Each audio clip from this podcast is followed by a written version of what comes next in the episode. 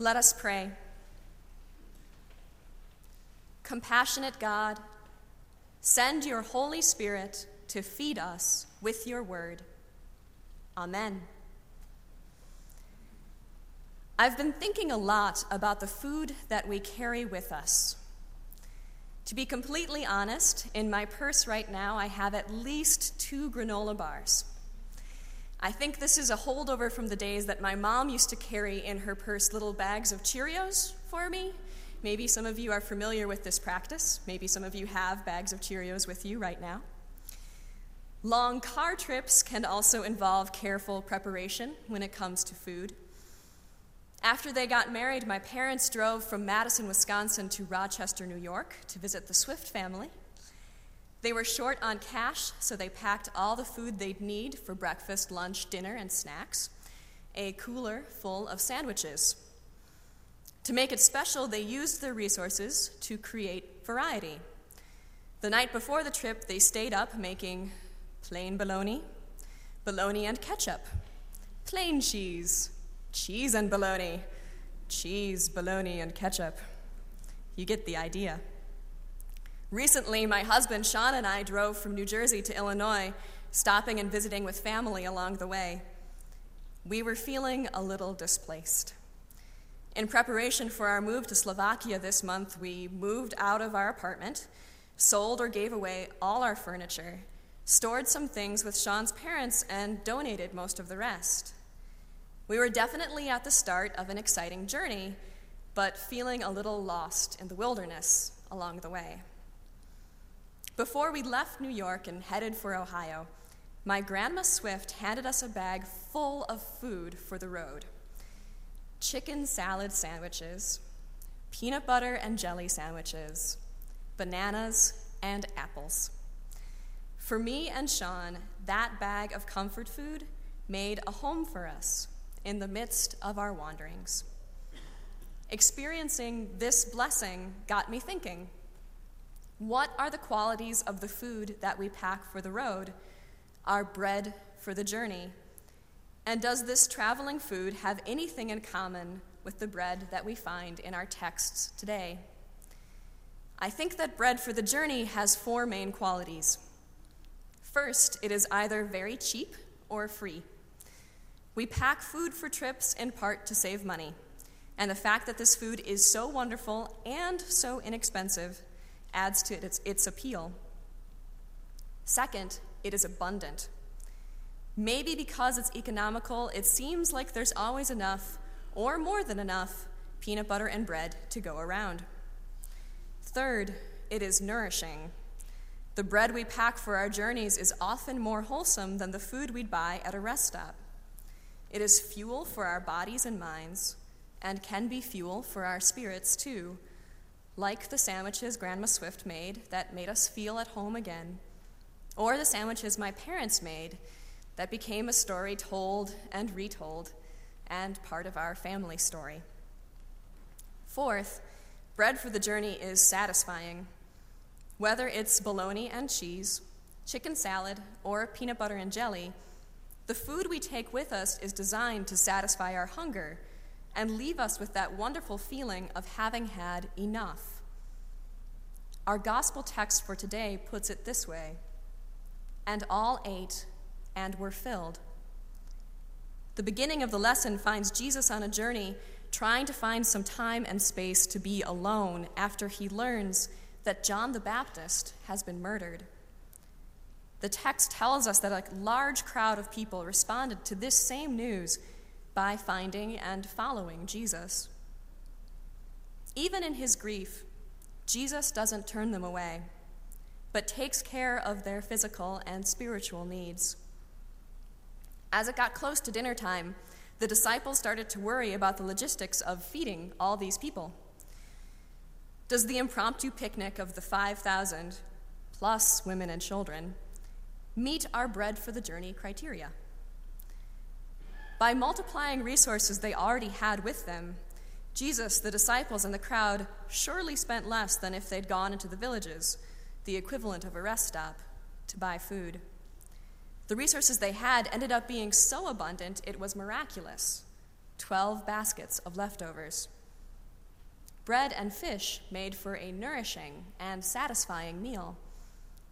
But just like Grandma Swift's bag of comfort food and my parents' cooler full of memories, there's more going on here than just eating.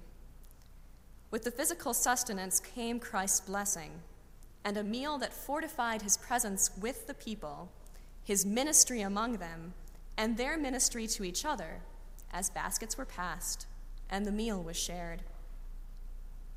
We can compare the spiritual significance of this meal to meals we have eaten after funerals. Food that is physically simple, good, and comforting. Food that satisfies many needs, shared by people gathered to mourn together, glad to spend some time together before getting back on the road. Our first lesson today builds on this spiritual understanding of food. In this hymn of hope, Israel looks forward to the end of its exile in Babylon. In this case, food becomes a metaphor for God's word, which will nourish and sustain the people on their journey home. God offers this nourishment completely without price, and the prophet compares the free grace of God's love and covenant with the costly, unsatisfying idol worship of Babylon. The prophet uses images of abundance wine and milk without money and without price. Wine is a product of farmed soil, milk is a product of good grazing land. Having both means having everything you could possibly need or want. Abundant refreshment offered as gifts from God. The prophet urges the people to listen because the word of God is good, rich, nourishing, satisfying food. Listen, says the prophet, so that you may live. Wherever we are in our journeys, God's word, the bread of life, is offered freely, abundantly, to nourish and satisfy our deep need for grace. The exiles in Babylon looked to God's word and covenant to be their bread before their journey home even began. When many of them, born in exile, could only imagine what home would be. Jesus, the disciples, and a very large crowd stopped in the middle of nowhere, on the road to somewhere else, to mourn and eat together, taking care of each other coming together around the miracle of God's Word made flesh, Jesus, walking, healing, eating, and grieving among them. The Word of God is the best bread for the journey. Manna was free, abundant, and nourishing. But like a bologna and cheese sandwich, it started to get a little funky after a day of traveling. The most enduring, satisfying bread is the Word of God. Whether it be God's covenant with Israel or God's Word as we hear it, sing it, and actually taste and see it at Holy Communion. During the children's message, we prayed, Come, Lord Jesus, be our guest, and let these gifts to us be blessed. Blessed be God, who is our bread. May all the world be clothed and fed. When we come forward for communion, we become guests at Jesus' table, receiving a meal of food and forgiveness given freely and abundantly to nourish and sustain our bodies and souls. In the bread and wine, we receive the Word of God, God who is our bread. Freely, abundantly, and fully fed, we are sent out into the world to feed others taking care of each other spiritually and physically, like the disciples and the crowd, passing baskets of bread and fish. Jesus taught us to pray, Give us this day our daily bread.